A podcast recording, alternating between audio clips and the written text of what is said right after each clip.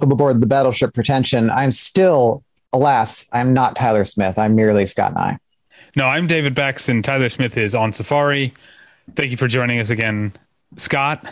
Uh, yeah, you know, I never would have believed he would go on Safari, and then I was seeing the pictures, and I was like, "Damn, guess he's yeah. really on Safari."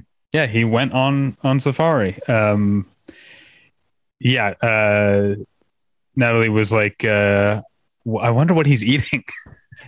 Because he's such a picky eater. I don't know what he's raw lion. I'm sure. that sort of thing's allowed down there. Um, do they um, do ra- lion tenders? I think he would enjoy a yeah, tender. he would enjoy a tender. Yeah, yeah. Um, but uh, I, I, don't know. Speaking of things happening in other countries, yeah, um, the uh, the lineup for uh, this year's Cannes Film Festival was released today. I um, have had a hellish day at work and I didn't look at it, but you said you did. So did you have any thoughts? I mean, it's like every year, you know, I get kind of uh, vicariously excited about the Cannes lineup. I've never been, and I can't imagine a world in which I would go. But at the same time, like it's the platform for some of the best filmmakers in the world debuting their work, and that remains to be the case. So yes, I am very jealous of people going to see the new David Cronenberg or the Dardenne brothers, or the Claire Denis, or anyone else on this lineup. Um, I, I, don't know what like thoughts you can form about movies no one's seen, other than to say, well, I sure like those directors, and I sure want to see the next thing they make. I guess I am uh, enthused that Christian Mungiu has a new movie out since he's like been like taking a sweet time between projects. Um, what was his so last one? I, I, think Graduation, which was it's like oh, 2015 yeah. or 16. Uh, was it that long ago? I saw Graduation. I think I reviewed it. You can find my review at battleshippretension.com. Uh, but was it that long ago? Wow. 2016. Yep, just looked it up. Wow. Wow. Um, yeah, I like. Uh, I, I, don't know. You mentioned a bunch of movies. One you mentioned was the new Cronenberg movie. Yeah. Uh, Crimes, Crimes of the Future. yeah. Uh, which already has a release date. So that's one that's like sure you'll we'll get the buzz from Cannes or God forbid, like people will say it's terrible. Um, I mean, but that's some, good, that's good buzz from Cannes. Yes, yeah, from Cannes. Yeah, the more walkouts, the better. Uh, yeah. Um, uh, but we won't have to wait too long, which I know a lot of people are. I've heard people complain about like that that festivals Cannes in particular, but other ones like you get excited about a movie and then it doesn't come out for you know a year or sometimes. Like totally. You know, um off the top of my head i'm thinking like the lobster. I feel like i knew what the lobster was for like over a year before i actually saw it. Well but that was a weirder situation because i think like the company that was going to release it went under right. and so they had to like sell it off or something. Maybe that's why that one sticks out to me. Yeah. But uh personally i think you know um I'll say some. Uh, I'll mention my wife again. Natalie talks about how she likes to always, even if it's just like a like a little weekend trip, she likes to always have something on the books, you know, even if it's like sure. a few months from now, we're going to go for a weekend. She likes like there, there's always that when you're having a bad day at work, there's always like, well, at least in a couple weeks, couple we're, weeks. you know, going to Joshua Tree or whatever it is, you know? And I kind of feel like I, a, there's a part of me that enjoys that long lead time with, with movies. Like no matter what, like I, you know, maybe I come out of a, I, I see a movie I was looking forward to and I'm disappointed and I'm like, well, at least I know there's still a Christian Mungiu movie somewhere in my future, you know? So I, I, I kind of, I kind of enjoy that anticipation.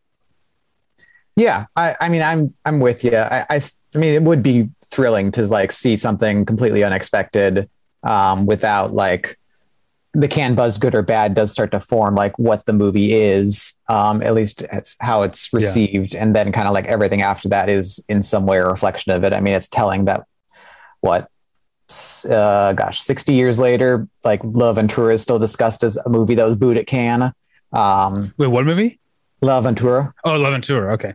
Yeah. Um, uh, yeah that's it's ridiculous the uh, the reactions sometimes. You said you can't imagine a scenario in which you could w- would go to Cannes. I feel like I don't want to go to Cannes because I don't want to go to Cannes once. Like I feel like okay. if I go if I go once, I will then like ruin myself and my marriage by trying to uh, make it there every year for the rest of my life the way that I do now with like Sundance and TIFF and other things. It's like uh, they've become like annual traditions for me, and I don't. I would rather never experience Cannes than experience it once and know what I'm missing out on for all the other years. Does that Would make you- sense? Would you not just like stop going to one of those other festivals? No, I Is couldn't. not an option? no. Okay. You have a very strange worldview about some things that uh, continuously befuddles me. Well, that's uh, uh, look. If I were if I were boring, they wouldn't let me have this podcast for 15 years. Yeah, Apple would kick you right out of here. yeah, Which, which, like, Apple doesn't even control the levers of this stuff anymore. You know, they they had a brief time, but uh, they've kind of moved on. yeah. Um, okay, so I I was trying. I I wanted there to be a an easy uh, transition to another thing that I wanted to to bring up to to run run by you, but you didn't mention any um, Italian directors with movies premiering at at, at Cannes. I'm, I'm I don't to think they let those people in anymore. But here's uh, uh, here's here's the thing I, wanna I wanna run run past you, um, because I I I recently someone recently I watched um, a movie called Aki, A Chiara, which um, has not it's an Italian movie. It was in the if you got the uh, neon for your consideration box little book of oh, I did. discs this year. It's it's in that. Uh, it doesn't. Uh, so Neon is planning on distributing it. I guess they haven't. I don't- think they've announced the U.S. release date for it yet, but there is a U.S. release date. It's a couple days ago for another movie called The Tale of King Crab. Wait, are these two movies in any way related? What are you talking about? They're both Italian. Okay, sure. This is the. So I watched these two movies, A Chiara and The Tale of King Crab. Okay. I watched them in short succession, some Gotcha. somewhat within a couple weeks. And Natalie and I are working our way through and loving the current third season of My Brilliant Friend. And it reminded me of some other movies from recent years, like Happy as Lazzaro and um, things like Sicilian Ghost Story. And I started to realize like there's been a number of good Italian movies over the last few years. And there is a some I'm trying to put my finger on the sort of similarity in tone where they're like I wouldn't go so far as to call them magical realist, but there is like this kind of t- brushing up against things that are Sure. maybe a little bit supernatural, usually in a dark way. Um, sometimes, you know, like maybe there's there's ghosts or maybe there's uh, portals to hell or whatever is happening in A Chiara. When when you see it, you'll you'll have an uh, have an opinion. Um, and so this is my question: Is there something going on? Is there a scene or something? Or just something in the air in Italy right now that is leading to a number of films that are both very good and seem to have similar tones. I like that you thought this was a good topic to spring on me, something that requires me to draw on Italian cultural history and present Italian culture, a country I've never been to and which I certainly don't keep up with. Um, so But have you seen any of the films that I mentioned? yeah, yeah, I've seen Happy as Lazzaro. Um, I can't remember every title you just mentioned, but I, I, I mean, I'm familiar with what you're talking about. I just don't know if I'm familiar enough with it, let alone Yeah. with Italy, to say what might be informing it. Well, uh, you know, I say this. this Maybe they're all also- drunk, you know. um, this is also a question for the, you know, thousands of people listening to this. Sure. Hopefully, they'll they'll um, uh, see if I'm if I'm uh, am I am I keying into something or am I just making connections that aren't there because I happened to watch a bunch of Italian shit in the past two weeks. I mean, Uh, both can be true. Yeah, yeah, but uh, yeah, go uh, go Italy. You'll notice I didn't mention. I would say probably the most, uh, unless I'm wrong, because I'm because I'm just coming off this off the top of my head. Maybe the biggest name internationally in Italian cinema right now is probably Paolo Sorrentino. I didn't mention his his films because even though I am uh, mostly a Sorrentino guy, they don't seem to fit this mold.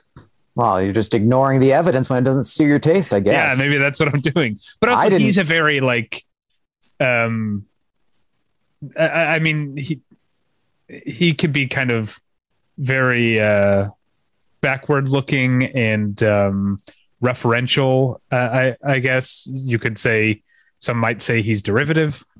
Um, I certainly would. uh, yeah, I, I like his stuff and I like his Fellini homages as opposed to Fellini ripoffs. I mean, he made his La Dolce Vita, The Great Beauty, which I called my favorite film of of uh, 2013. And I guess his most recent, The Hand of God, is his Amarcord because it's his like, you know, personal coming of age uh, uh, tale. But uh, I don't know. I, I guess I just wanted to acknowledge Paolo Sorrentino because I do tend to like his stuff more often than not. I really hated Loro, but um, other than that, uh, uh, I do like his stuff, and he seems like a big name. But he's yeah. not what I'm talking about here. I gave him three tries, and uh, ah, that's probably it. I'm gonna say, hold on, off the top of my head, Il Divo, The Great Beauty, and Youth. Nailed it. All right, yeah. Okay, so you never like like me, you never saw This Must Be the Place uh, his first English language movie. No, um, the mirror image of Sean Penn on that poster was enough to uh, dissuade. Yeah, I, never saw it either. But um, uh, yeah, I don't know. I liked. Uh, I was on the fence about Il Divo, but I liked The Great Beauty. Obviously, I liked it a lot. I named it my best film of the year. Uh, and then I also liked Youth. I don't even have like a case against them. I just in every one of them, I sat there being like, "Why am I here? What, what is this doing to anybody? Nothing." Okay, I'm out. All right. Uh, well, that's uh, what I wanted to talk about there. But um, I also want to tell Sorry. you. I, no, I think we got some good discussions on uh, con- contemporary Italian cinema um, under our belts here. Uh, what I want to tell you about is um, tweakedaudio.com. Tweakedaudio.com is where you go for professional quality earbuds in a variety of stylish styles and colorful colors. They look great. They sound great. Uh, Tyler and I use them each every day of our lives. Um, today I was listening actually to, it has been uh, 10 years since the uh, Bon Iver's self-titled album, Bon Iver, came out. And there's a 10th uh, anniversary edition that has a bunch of like live stuff and and demos and stuff at the end. And I listened uh, listened to it actually uh, a couple times today on my tweakedaudio.com earbuds. Sounded great. Uh, they're available at a low, low, low price at tweakedaudio.com. But if you use the offer code pretension at checkout, you get one third off that low, low price and no shipping charges. So please go to tweakedaudio.com and use the offer code pretension. Hi there, it's Julia Louis Dreyfus. You may know me from my podcast called Wiser Than Me, where I talk to older women and get their wisdom from the front lines of life. I was amazed by how many people told me our show made them look forward to getting older, which is why I'm here to talk about season two of the show. Sally Field, Billie Jean King, Beverly Johnson, Ina Garten, Bonnie Raitt, just to name a few. All hail old women. Wiser Than Me season two is out now from Lemonada Media. We're back, Scott, we and sure we're ready are. to to to close the book that we opened last week. Last week, listeners might have noticed that the episode was named April Showers Part One. It is not more rain talk. it is not more rain talk. Oh, it that's is, too bad. That's all I prepared. It is shower talk. We are going to do uh, talk about some uh, notable or famous shower scenes in in movies. Not quite as many to uh, to pull from as there are uh, rainy movies that I could find. Yeah, I, I personally I list. I personally ruled out bathtub scenes because I could have like doubled my list if I went as bathtub scenes. Um, but I guess uh, I get we should start by acknowledging Psycho. I mean, Psycho is the most famous shower scene of all time, right? Yeah, I, I, would also say that I also excluded anything where simply a shower is shown or simply someone is sitting in the shower. The, the shower has to be running. There has to be an active spray happening. Oh yes, I know. I, I, I know what you mean. Yeah, because there's um, I, w- I was looking up some examples and and a person mentioned uh, um, John Mahoney crying in the bathtub in in, in the shower and say anything but the shower's right. not running. He's like Doesn't wearing count. his suit and he's yeah, he's just trying to go somewhere where his daughter won't see him. I guess. Um, yeah, exactly. I also ruled that out. Uh, I don't know what to say about um, Psycho. Uh, well, it, it, certainly, you know, I mean, it, like famously made people scared of showers or whatever. That's one of those things people say that, like, I don't know, was this widely reported on or was it just like publicity at the time? Um, I don't know, but I do like even if I'm home alone, I lock the door if I'm going to take a shower. Oh, really? I leave that thing wide open. Let the air flow. Oh no, it, has got to be. I, it's got to. It's going to be too cold then. Oh, it depends on the time of year. So we got uh bathroom situation that has a little tiny window at the top. So we pop open that window, pop open the door, you get a nice breeze going through in the morning. Or if- I don't want a like- breeze while I'm Yeah, showering. if it's like in the 60s, man, 70s, it's it's awesome. I want to no, I want to, I want to, I want to be like, I want it to be a sauna. Natalie had to like tell me like, no, you have to open the window in the bathroom. You're gonna like warp the ceiling or Yeah. something uh, because I that's what I want. I want a You want that uh, ceiling a, warped. sauna. Yeah, Um, exactly. But yeah, I mean, it it cert- Psycho certainly gets to the vulnerability of a shower that you're just sitting there naked and certainly have no defenses about you unless you have a particularly hefty uh, back scrubber or something. Um, that I uh, guess yeah, like or if you have like a pumice stone. yeah, I don't use a pumice stone myself. if only Janet Leigh had a pumice stone. Yeah. Um, but certainly, like being in a strange place, you know, I, I think about it more so than in, like my shower at home than like a shower while traveling is like you go into some shower in a hotel or an Airbnb, you really don't know what the you know accommodations are going to be in there. If they're just going to have some weird jug that's like says shampoo and body wash, and you're like, it can't really do both, can it? Um, and so when she's you know traveling and kind of on an impulsive note, you know, she's in a more vulnerable state than even the average shower. Um, and there's plenty of uh, films that play on that vulnerability to different degrees. Um, you know, I thought a lot about scenes where something happens while someone's in the shower and they don't know about it until they get out. Um, something like Frantic, um, Harrison Ford's wife gets kidnapped when he's in the shower and Oh, just wow. comes out, and that's that's something. His whole life has changed upside down. And so there's like a vulnerability too, and just not knowing what's going on in the world around you, in addition to your kind of physical vulnerability that uh, I I think some films explore in an interesting way. Yeah, because there's that like um the thing I like about the shower, about taking showers, is that sort of sensory like deprivation. But that means that a lot of things could be that makes you vulnerable, as you're saying. Things could be going on that you can't uh, can't hear or or sense uh, in any other way. Did you ever see that the documentary about the shower, the psycho shower scene? I forget. It's like a bunch of numbers. I uh, I forget. Yeah, I, I thought it was kind of dull. yeah, it wasn't uh, really for me either. I think um, it's I think it's one of those things that seems like it's so much for me that I uh, end up being turned off by it. Well, no, I think like the idea was good. The problem is just it just took the mold of like every other retrospective doc these days. If there's a bunch of people going like, and then things were never the same. Shower scene in Psycho Man, best scene ever. And it's like it has a very like analytical title where it seems like it's really going to break things down and like go through what got what went into every shot Right. and every cut. But then it's it's literally just like Elijah Wood or whoever you know semi-famous guy they could get to be like Psycho's where it's at, man. um, I yeah, also Eli- yeah, Elijah Wood is definitely. Um, I definitely appreciate his enthusiasm for for movies, but uh, yeah, he's not the not the he's not going to get academic no, uh, no, uh, no. about it. Um, I think it's also worth mentioning Gus Van Sant's remake of Psycho. Um, I don't know if you've ever seen it. I saw it when it was like new to VHS, so I was like in high school. That's Gotcha, the last time yeah. I saw it. Uh, I, I'm a big fan of it. I think it's pretty terrific. Um, and one of the things that he does is he kind of like inserts these like shots of like clouds going through the sky, and there's like a cow standing in the middle of uh, the freeway w- when um, I can't think of the character's name now. I keep dodging by saying the actress, Marion, right? I don't know. Anne, Anne Heche. Anne Heche in this case. When she's dying, yeah, I've, I've always been That bad kinda like- character names.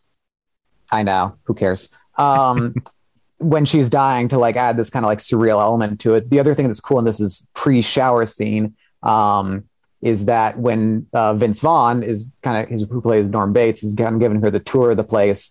He flips on the light in the bathroom, and it's like it's like a sun is in there or something. It's like the place is already on fire, like because Mm. we're all going in it know, knowing what's going to happen. It's not like 1960 where the audiences were really caught off guard and like Right. shocked by what was going on. You go into the Psycho now, you know what's going to happen, and the film is very much like playing into that in a very cool way. Um, one thing I did learn actually that I'm sure you did too from that documentary about the shower scene is the Gus Van Sant like has this overhead shot of her slumped over the edge of the Yeah, the, the bathtub that I guess Alfred Hitchcock had storyboarded that exact shot. Um, but it's not in it because it was like considered thought that it would be like too revealing with like you know the The butt. their ass essentially. Yeah. It's hard Yeah. to get an overhead shot of someone slumped over in the shower, ass up, and not catch something. Yeah. Uh, but I I wanted to bring up something. Um, we'll get back to some more obvious ones, but like when I was looking at googling, like you know, people have made other lists of like great shower scenes or bathtub scenes, and a lot of people mention. Again, we're not doing bathtubs. A lot of people mention like Mina Suvari in the bathtub in American Beauty, but, But there wanted also shower stuff in American yes, Beauty. that's what I'm saying. People aren't mentioning Kevin Spacey jacking off in in the shower in in American Beauty, which was like, uh, I, I don't know the the fact that, that movie was like had this big moment. Um, it feels that to me to me even like I mean I liked it at the time because I was young, but like if you had come from a place of being steeped in American independent cinema, there's not a lot about American Beauty that is like that revelatory. Right. But I remember people like my parents being scandalized Oh yeah. by the that that the movie like essentially very nearly opens with a character masturbating in the shower, which was not new to cinema at all, but it was new to cinema that was seen by that by by certain people who hadn't seen like you know, didn't know who David O. Russell was in 1999. You know what I mean? Yeah. I mean, to the mainstream audiences, really. Um, and it was also alienating, apparently, to Tom Hanks's uh, team. He was uh, approached for the role of American Beauty, or at least his team was, and his team came back. They got to that scene, and they were like, "Tom Hanks doesn't do dirty movies." And when Tom Hanks heard about that, I think the way I read it, he heard about it at the Oscars that American Beauty like swept. Um, he was like furious, and because I guess he approached Sam Mendes, he's like, "Love the film, congratulations on all the stuff." He's like, "Yeah, we approached you for it." And he's like, "What?" And yeah, his team got tried to get out in front of it and then denied us. Um, one less problematic element about American Beauty. Do you? Uh, I think about that all the time, like the idea of people not getting the chance to pass on something because Yeah. someone else does for them. That's uh, not that I'm ever going to be in the position. Much like you never going to Cannes, I'm never going to be offered movie roles in Sam Mendes films or anyone else's films. But um, uh, yeah, that would make me so mad. Right? It's you like know, you got to trust somebody, I guess, because Tom Hanks gets however many offers a thousand Yeah. times a day. But I mean, like, you could always be Bill gonna get it Murray. Wrong. Bill, Yeah. you know, Bill Murray just has like an answering machine or something. Yeah, but Tom Hanks is operating a different level than Bill Murray, for better or worse. Yeah, yeah. Um, okay, uh, I'm trying to think of any other. Uh, weirdly, most of the ones I can think of are not that sexy. Well, uh, I, I Um, actually I found quite a few sexy ones, but to keep it um, in the penis realm, there's a uh, rather notable shower scene in at the end of Gone Girl where Yeah. we briefly see Ben Affleck's penis. Yes, it's that's that's here. Uh, yeah, Kevin Spacey didn't go that far. He didn't. No, no, he, he showed it to everyone else, just not that. yeah, exactly. um, yeah. What Um, other sec- What other sexy ones do you have? I was Well, I, I just many want to dwell on Gone Girl for a second Oh, okay. because one, Gone Girl is an amazing movie, Yeah. and two, it's like that part is so representative of what's so great about it is it has all these like kind of side moments. You know, for the most part, it's like operating as a pretty straightforward thriller, but it keeps having this stuff that's like just a little outside the mainstream and just a little weirder than it would seem to be on the surface. And that's one of those touches that like only comes about because someone like David Fincher cares about the material a little bit, but not like is not at all reverential about it and is looking for ways to kind of like um, undercut it or pervert it in some way. um yeah there's a, we're, we're talking only about literal showers but there's another kind of shower in that movie which is uh Very true. uh what's her name rosamund pike um showering in neil patrick harris's uh, arterial spray Absolutely. yeah yeah very cool movie Very cool movie. i uh, Um, do you ever okay so i know uh we don't we don't have that many movies to talk about so that's why i keep taking us on digressions but you and i are both fans of gore verbinski's pirates movies oh yeah. We talked about it last week, in fact. Uh, yeah, that's right. that shows what fans are. But I feel like, based on the conversations that I see on film Twitter or whatever, like in recent years, we have started to become more vindicated in that in that fandom. You know what I I'm mean, saying? Me especially. You came to this shit late. I was there opening weekend for every Pirates movie That's and true. loved them all every Yeah. time. I I foolishly missed out on that. Not that I, not that I didn't like them. We'll get to that in a second. As you see where I'm going with this. Um, but yeah, I did come to them late, but I have been a fan, um, and I, I, I love them. And I feel like people are really starting to feel the same way. And as much as I want to feel like smug about that, about, about having been right, I also feel like I have to take my lumps in the other way. Okay. you know, and I feel like David Fincher is a guy that I like did not get until Zodiac, and now I go back and I'm like, oh yeah, he was really talented. Seven, we talked about Seven last week too. Seven is awesome. Uh, I have not revisited Fight Club. I can't bring myself to because I hated it so much. But uh, maybe I was wrong. But I guess what I'm saying is when you when you and I shower in the accolades for having been right about Gore Verbinski, we should also take a moment to humble ourselves about the things we were wrong about. I Have you ever been wrong about anything? I mean, I was going to say, speak for yourself.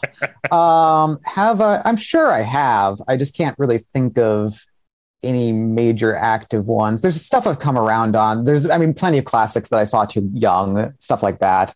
Um, but I'm trying to think of things that, like, as someone who should know better, I saw and didn't get and dismissed, and then came back around on. I'm sure it's happened, but nothing like being so wrong about David Fincher.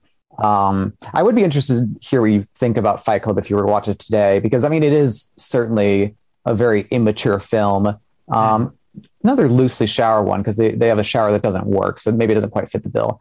Um, but um, but it's just so like impressively done, and like that kind of stuff. I think more so as I get older, like the sheer achievement of some directing feats is enough to carry me through a movie where like the care with which it's assembled and executed can be so overwhelming and so cool that I'm like, you know, maybe ideologically it doesn't all hang, but there's it's got some moves, you know. Mm-hmm. Yeah, uh, I, I think. I mean, we're getting even further afield, but uh, last time you, you and I talked a week ago, um, you had not yet seen Ambulance. Now you've seen Ambulance. We're both you and I are on Oh, the same yeah. page about uh, loving that five star movie. But um, I said I mentioned this in my review of Ambulance that like the thing that most often takes me out of Michael Bay's movies, no matter how like you're talking about like how how lovingly assembled they are and thoughtfully assembled that they are um there's almost always like really bad comedy in his movies and that can be that can really break that spell you're talking Bay about humor is its own thing. Um and ambulance has almost none of it which is i think It's got a little bit of it though. It, Jake. Gyllenhaal has some, some lines early on that are real cringers, and it has like the old woman who interrupts the elevator coming in, and like it plays like the frankly kind of offensive, like uh, I guess vaguely Chinese music. Um, it's got it's got a little bit of Bay humor. yeah you're right it does it does have yeah uh, but not compared you know compared to like uh josh duhamel calling like tech support in the first transformers movie and it's like a stereotypical indian Oh, guy. absolutely, yeah. that's uh, uh, one of the worst um anyway okay let's get back to showers Yeah. Uh, okay. You mentioned sexy showers, so I got. Yeah, uh, it's more you, sexy. you seen you seen Dressed to Kill? I've never seen Dressed to Kill. Uh, I'm not like the biggest De Palma guy, but it's got a pretty great opening. Um, it's like a dream sequence. It's been a while since I've seen it, but it's like a dream sequence of a woman showering and, of course, lathering up in a very salacious way. Um, and then a guy like kills her, and I, as I recall, anyway, it kind of like breaks with that to show that it's like someone's like active fantasy in a way. Um, but it's like done in this very like dreamlike, um, very surreal. You know, I mean, De Palma is so style, Maximus style at all times. Um, is certainly a very striking way to uh, open a movie. Um, other sexy shower stuff. Oh, there's a full on like break, literally breaking the bathroom sex scene in the uh, Richard Gere remake of Breathless. Um, pretty cool movie overall, and um, certainly the abundance of uh, um, beautiful woman naked in the movie goes a long way towards that. But um, uh, the sex scene is one of the more like I don't know. I mean, there's all kinds of like histories of ridiculous sex scenes from the 80s and 90s, and this uh, it definitely deserves to be in a, a top 10 list of it because it's so like ridiculously physical and uh, how it goes about it. Um, Um, what else did I have that you- was sexy? You mentioned uh, a movie where someone gets killed in the shower with the word "kill" in the title. Okay. There's a movie. Uh, I doubt you've seen it. It's called Night Kill. No. Uh, but Kino Lorber put out a Blu-ray a few years ago that I reviewed. It's a pretty it's a pretty, it's a pretty cool movie. It's from 1980, um, and Jaclyn Smith is being investigated for murders she did not commit by a um, very menacing detective played by, played by Robert Mitchum. All right. Um, it's, it's it's a cool little movie that's not really. It's like it's described as horror because it has horrific things in it, but it's really kind of like a mystery thriller type of movie. But it does have a truly gruesome uh, scene where someone gets basically my idea of what a shower should be turned up to 11. Basically, someone gets like locked in a shower and scalded alive uh, until right. they die from. It's pr- it's really horrific stuff. So that's the kind of stuff that's happened. But that, that's weirdly like after Psycho, Nightkill was the first one that came to my mind because it's such a memorably gruesome death scene. Sure. Um, closest I have along these lines, I guess, is kind of a continuation of like missing stuff while you're in the shower. There's a bit, as I recall anyway, in Demon Lover, where um, uh, woman's taking a shower and then she comes out. She had just like killed somebody, and then she comes out and the bathroom's like been totally wiped and clean, and it kind of adds like the surreal environment of that film. But again, it's so surreal that I might be mixing up scenes too and Yeah. imagining this happening in a different order. But also, any excuse to mention Demon Lover is good. yeah, with me. that's such a cool movie. I, I haven't seen it since it was like new, but uh, yeah, I need to to watch that again. Um, what else? So uh, I'm going to mention a couple that came up. So like there were some that like kept coming up. I I saw Weird Science when I was a kid. I don't remember never it that seen it. well. Okay, I don't. I'm sure it's not that great, but um, that one came up a lot. Uh, so listeners, just in case you're like, why didn't I talk about Weird Science? We don't remember. And then a lot of people mention a lot of these lists I found mentioned American Psycho, which I feel like that's him in the shower at the beginning is like a part of the like montage, the introduction, and him getting ready. I don't know if the shower in particular is memorable enough to make the the list. Yeah, I saw that come up too, and I it's been so long since I've seen it that I couldn't remember anything beyond like, yeah, it's part of his morning routine and like part of him establishing And he like but like you know describes the products that he uses. yeah, Like, totally. yeah um which as i like as i get uh older i use more uh fancy hygiene and and uh facial skincare and hair care uh products so i uh, relate to that a little more i'm turning into Patrick Bateman. patrick bateman Yeah. a little bit yeah That, that's how that goes. As soon as you start using fancy shower stuff, you're Yeah. seconds away from killing somebody. my exfoliating scalp scrub that I use in between my shampoo and conditioner. Um, okay. Well, okay. Let's get back to horror movies because there's so many. Uh, yeah, you have to tell me because I did not jot down many, but also I've only kind of come around recently on horror, so I probably haven't seen the ones uh, you might have thought of. Um, well, another one that the handful that ca- came to mind before I even started doing research, one of them was um, The Grudge, which uh, even if you haven't seen The Grudge, you might remember it's in the trailer that she's like uh, in the shower and she like feels something in her head and there's like a fist at the back of her head. I know this from the trailer. Yeah, Yeah. Yeah. Yeah. Um, but that's a uh, the Grudge is. Um, have you, I, I don't know if you've seen Ju-on the the Japanese movie. It's a remake of. no, It's better. It's a it's the opposite of the trajectory of The Ring. Like Ringu is not bad. It's like kind of ridiculous, but to get back to being us being Verbinski heads, um, the the remake of The Ring is, I think, superior to to Still I haven't seen it. the the grudge um is the other way yeah it's it's it's it's not as as good but it does have buffy in it and i like her Sure. Uh, and then another um another one that i couldn't believe i didn't think of until i saw it on a list uh, and uh, this is Tyler's so glad he's he's lucky he's not here for this uh, arachnophobia. Um, Also haven't seen it. Okay, well, also like you talked about Psycho being a movie that could make you like scared of taking a shower. Arachnophobia is I no, I haven't seen it since I was a kid, but it's burned into my memory, and it has Sure. almost almost every setup, every set piece in that movie seems like it's designed to make you fear doing that thing for the rest of your life.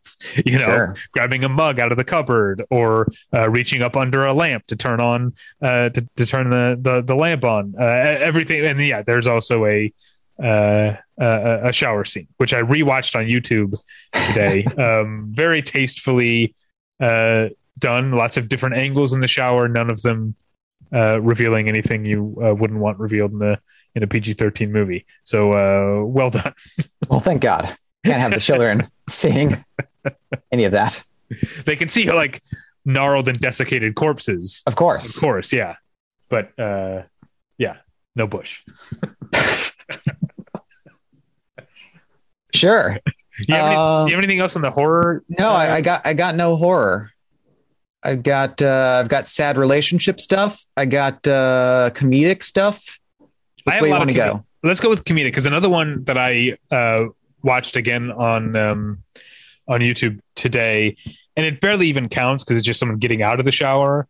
But um, Amy Adams in Enchanted. Uh, speaking of like trying to be tasteful in this like Disney type thing, she gets out of the shower naked, but there's like animated bluebirds Right, like wrapping yes. the uh, uh, holding up the towel and wrapping the towel around her. It's very everything about that movie is so charming. Oh, for sure. Yeah, I've only seen it the once. So I forgot about that scene, but that's that's a good bit. I was trying to think too of like I know I've seen lots of older movies with sh- shower scenes that you know similarly do some kind of tasteful workaround. Um, the only ones I could think of were um, Bringing Up Baby, which is another th- something happens to you while you're in the shower and you don't know about it when she steals his clothes. Um, and uh, Rafter Romance, which is a great 30s um, not I wouldn't call it a screwball comedy, more, more of a romantic comedy about Ginger Rogers and this guy sharing an, an apartment. She works, I can't remember, one of them works nights, one of them works days. And so they just switch off who's using the apartment and they keep sabotaging the shower for the other. That's part of like, you know, the, the conflict part of the rom com um, by like putting like a bucket of water on there that dumps all over their heads. Um, so there's a lot of good uh, shenanigans involved in the shower there. It's also one of those movies where like, you know how sometimes you watch old movies and you're like, oh, things were things were swell back then. Everyone looked like they had a dad. But then there's some things you see in old movies. You're like, I am so glad I did not live in this time. This seems like the worst environment. And the shower in that movie is one of those things where it's just like a pipe coming out of the wall that's in the corner of their room, their one room apartment. And they like have a curtain that goes around it. It doesn't seem like there's any like drainage system going on. It just kind of like hangs there. And you're like, how did people live in the depression? um uh there's a movie uh what is it called? It's called yeah it's a frank Tashlin movie called the, the first time. Okay. 19- 1952 it's a about a um this isn't about showers but it's about a, a, a couple who are raising their first kid. And they get uh speaking of like thing, the way things used to be there was no such thing as disposable diapers back then.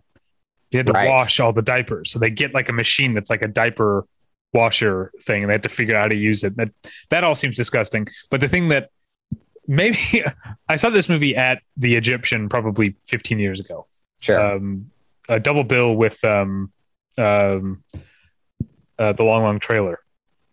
Okay, yeah, uh, I seen guess that. young young couples uh, sort of uh, theme. Yeah. Anyway, the thing that sticks with me about the first time more than anything else is the fact that they throughout the movie pronounce the word diapers. That's not possible. no, they say diaper. Is it a character? Is, are multiple people saying this or this way? Well, both members of the couple are saying it that way. This seems impossible. I, you said this was what year? 51? 52. 52? Like I have to have heard the word diaper said the normal way in other movies pre 1952. I don't know. Why would they be talking about diapers uh, that long ago? They didn't even like show a toilet on TV until like 10 years after this. Like Yeah, but stuff was considered off limits. So uh, maybe Frank Tashlin being comedic about it could like sneak it in, but there wasn't much call to talk about diapers. I'm gonna have to rewatch like Bachelor Mother or some other you know movie about raising a kid. But it also like it, these things happen. Like uh, they happen quickly. Like everyone saying Los Angeles with a G, like a soft G, didn't really happen until the 70s. It was like all over the place. Los, An- Yeah. Los Angeles and Los Angeles and, and all that uh, all that stuff. Um, but it was actually I think it was like made official by the city the pronunciation sometime in really? the 70s. I, yeah, I remember I read a whole thing about it years ago. I'm probably getting something wrong, but um, like even even the mayor at the time I think was like, well, I've always said Los Angeles, but I guess we have to say it Los Angeles now. Um, maybe everyone in America saw this movie and was confronted with the horrible way they were saying diapers and were like, this must stop. All right. Um, I uh, realized I skipped a, a horror movie. One of, um, if not for Psycho, I would say one of the most iconic, or it's still one of the most iconic, but it might be might be the most iconic to me shower scene outside of Psycho, um, and that's Carrie. To talk about Brian De Palma again, Oh, sure. Yeah. um, but that's uh, it's horrifying in an entirely different way. Yeah, for sure. Um, I mean, that really speaks to talk about vulnerability of um, I mean, I, I I identify with Carrie a lot in that scene because I've always had a very uh, uneasy relationship with the idea of group showers and like locker room showers and stuff. Um, so the very like notion of being in there in the first place is already deeply uncomfortable to me. Um, let alone what ends up happening to her throughout that scene. Um, speaking actually of like that kind of tone, or at least the mixing of blood and water, Yeah. um, I thought of uh, Margaret too, which has um, the scene where she comes back from the accident and like avoids talking to her mom just to like try to put it out of her head and goes in the shower and like tries to w- wash all the blood off of her and that's when her mom like comes in and comforts her Oof. Yeah. Uh, yeah. Um, now I, um, to take another detour, still on showers, but, Sure. um, Carrie is a Stephen King novel. Yeah. There's also a very notable shower scene in, um, the 1990 miniseries version of It. okay Um, that came up a lot. I just want to acknowledge it, but I'm not trying to steer clear of TV here. Um, yeah it gets enough attention if if I weren't steering clear of TV, I might mention uh, in The Sopranos. Speaking of school public showers, uh, when Vito Spatafore's son, while being bullied, uh, shits on the floor in the in the shower after gym class. Sure Uh, um, well speaking of locker rooms i mean i know the scene has aged poorly but we'd be remiss to not mention porky's here I've um, never seen that one. uh, it's a better movie than i think its current rep gives it credit for but also Because it's, just- it's Bob Clark, right? yeah so Yeah, like he's made a lot of the good guy's movies. got some moves yeah. and it's not like the boys are the heroes of the movie either like they're also like total grotesque caricatures and it's, it's i think i think like watching the movie i felt like it was just as much satirizing them as it was like indulging them but it is also to an extent indulging them so i mean i, I see both ways but it's it's a sharper movie than it gets credit for but of course in terms of iconic shower scenes you can't um, ignore boys spying on the on the girl's shower Yeah. Um, well, uh, another one. Uh, I'm trying to think of a of a, a segue here. Uh, speaking of seeing a lot of people naked at once, hey there we go uh, Starship Troopers also has a pretty famous shower scene because it's meant to sort of like illustrate what the sexual like mores are of this future uh, uh, culture where the the military does not separate men and women and men and women uh, who are in basic training just all shower together. Um, yeah i've actually never seen star trek troopers it's a major blind spot for me Oh, okay. Well, um, that one's famous for off-screen reasons, where it was allegedly Paul Verhoeven, because he was asking his entire cast essentially to get naked, allegedly directed the scene naked. that's always a weird move like uh I don't think- allegedly did that for um the canyons and it's like but why Yeah, I think at the time being in high school and reading that, I'd be like, oh, he's showing like that uh, he's willing to suffer too, but like post Me Too and like Louis Right. C.K. and stuff. It's like, oh, maybe that wasn't maybe that wasn't cool because also like um, who's the photographer Terry Richardson who's been like accused of all kinds of uh, Oh. terrible stuff. not as familiar Okay, well he he would do that that that too, and it was uh, you know based on the accusa- accusations allegedly it was very much a sexual thing for him to get naked with the women he was asking to to to get naked. So um, yeah, I mean, given that our examples here are that Paul Verhoeven and Paul Schrader, I'm sure there's a sexual component to a lot of this. yeah, it's hard to imagine that uh, it's like they are purely uh, as professional as they uh, present themselves to be. Yeah, I'm trying to imagine like uh, um, trying to like uh, Penny Marshall on the set of set of Renaissance. Man. Like, come on, we'll do this. Or just like, I mean, it, it's easy to go to like a female director example, but like some, some like Roger Michell or something like. Yeah, it's yeah. like a total journeyman. You know, good director but boring guy probably. Yeah. Um, it's harder to. Yeah, it's harder um, to picture that.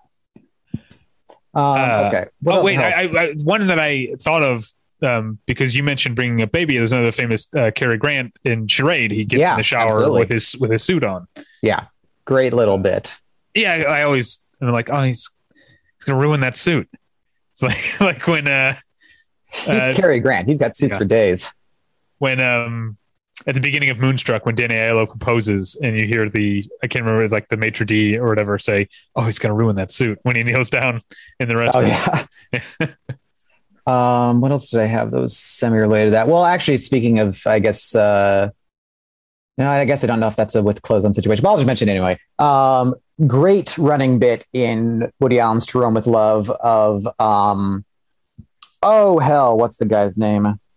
Jesse from, Eisenberg? No, from Life is Beautiful. Alec Baldwin. Oh, Roberto Benigni. Roberto Benigni, who can, uh, who his so it's a movie of like four plots that are just kind of strung together. It's I've of, seen it. I don't really remember anything about it. It really, this is to me the most memorable part of most Woody Allen movies. Um, anyway, it's like a classic, like very arch Woody Allen bit where he can only sing very well in the shower. So he develops an entire career of singing in the shower to the extent that he's performing live on stage That's with a shower right. running and projecting his operatic voice. Um, great, great idea for a bit. And I, I mean, it, it's a very scattershot movie, but I, I always like that bit. I, I think um, I by the time I saw To Rome with Love, I was already like, I was watching it through a lens of like how I felt about Woody Allen, what I knew about him, and so I think I focused so much on like, like Elliot Page playing the like fraudster faux intellectual uh, oh, sure. and it seemed like there was something kind of misogynistic about the the way that this uh this this female character like worms his way into the honest intellectual's life by pretending to be smart. It it, it felt kind of uh, condescending to me and i think i that's mostly what i took away from it. Oh every woody allen movie is at least a little condescending. Um, uh, yeah that's true.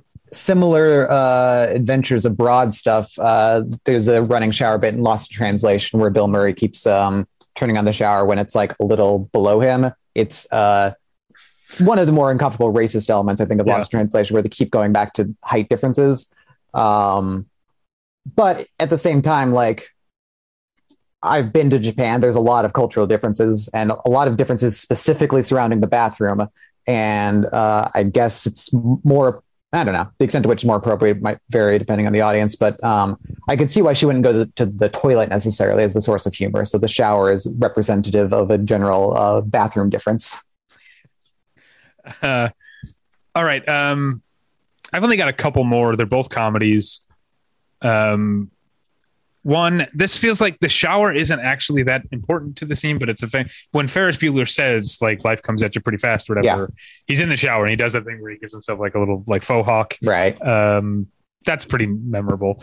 Uh, but then also, um, if a, okay, I should have used this as a segue because it is earlier because it is potentially, I think, troubling, and I think it's to the credit of multiple people, multiple people involved that the scene actually plays as sweet as it is, uh, and that's Elf when uh, Zooey Deschanel is showering at work. I guess this right. department store has showers. Yeah, she's singing uh, "Baby It's Cold Outside," and um, Buddy the elf hears her, goes in and sits on the sink right next to the shower and starts harmonizing with her.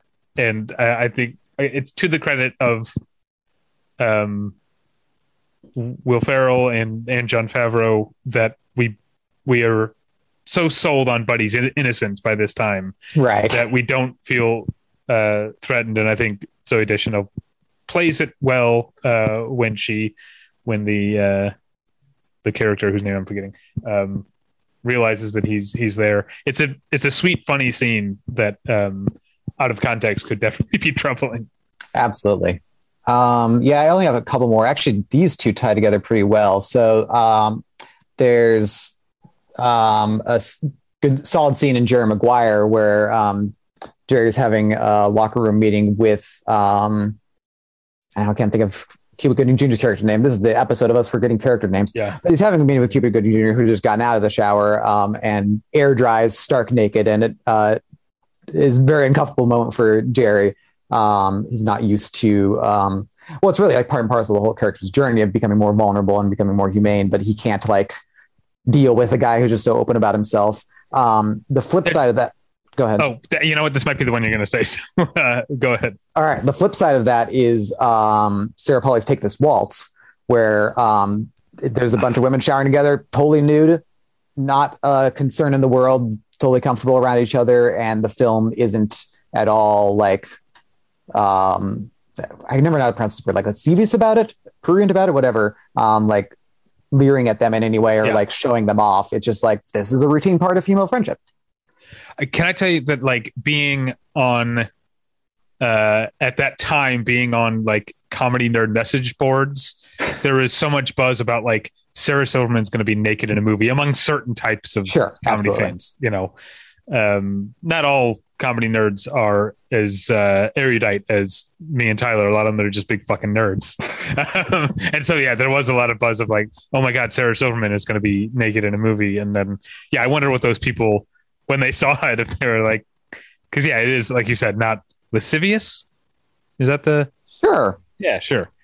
Um, no, but your um, locker room one, I don't know if there's, I'm not sure how fresh out of the shower he is, but uh, in any given Sunday, there's a part where Cameron Diaz is the owner of the team, like storms in the locker room and has a confrontation, a verbal confrontation with Jamie Foxx while he's completely naked, and it's uh, it's the opposite of Jerry. She's not at all uncomfortable. That's kind of the point of the scene is that she's this like, you know, badass bitch.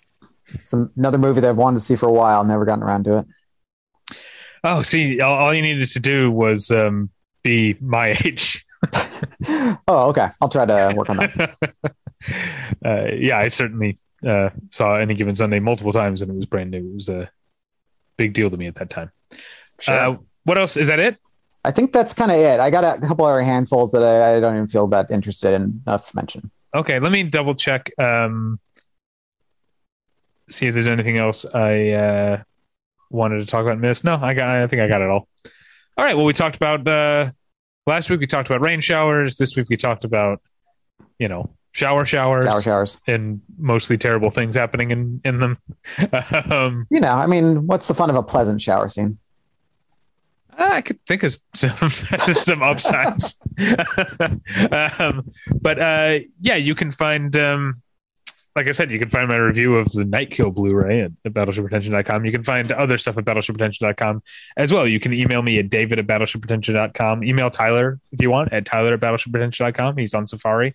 Uh, I don't know if he's checking his email out there in the Savannah or whatever. Um, but uh, you can email him. You can follow me on Twitter at Davey Pretension. Also check out my other podcast. It's called The One Where I Met Your Mother, and we uh, every week we talk about an episode of Friends and an episode of How I Met Your Mother. We're near the end of season two of of of both. We're um, uh, uh, at at Marshall and Lily's wedding and on How I Met Your Mother, and uh, Nicky Katt just showed up on an episode of Friends. Oh boy. Um, so just Nicky Katt, uh, and then the, like I think the week before, or was it the same week?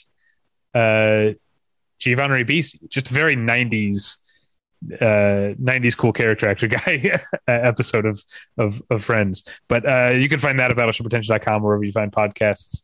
And uh, Scott, where uh, can people find you? On the Oh, you know, here and there, this and that. Um, be at TCM Fest next weekend with our own David Bax, yeah, taking in the classic films of the festival. I only recently put my schedule together, like yesterday, um, but I'm I'm quite excited for it. And then back here in two weeks to discuss that very event. Yes, that's right. Next week, um, I have no idea what's happening because Tyler is doing the show without me. So uh, we will eventually, t- eventually, Tyler and I will be will be on the podcast. Seems unlikely uh, at this point. Together. Well, I mean, you could always sign up for the Patreon. We're still doing the the Patreon uh, episodes together. Well, so, doing um, you probably logged a few, right? And then because he's yes. not recording from the Savannah, right? Yes, and we will uh, log. We will bank a few more before uh, we get uh, back to doing actual regular episodes together. But uh, yeah, have fun next week. Um, I hope you enjoy not hearing my voice for a week. Won't that be something? Um, until then, thank you for listening. We'll get you next time. Bye.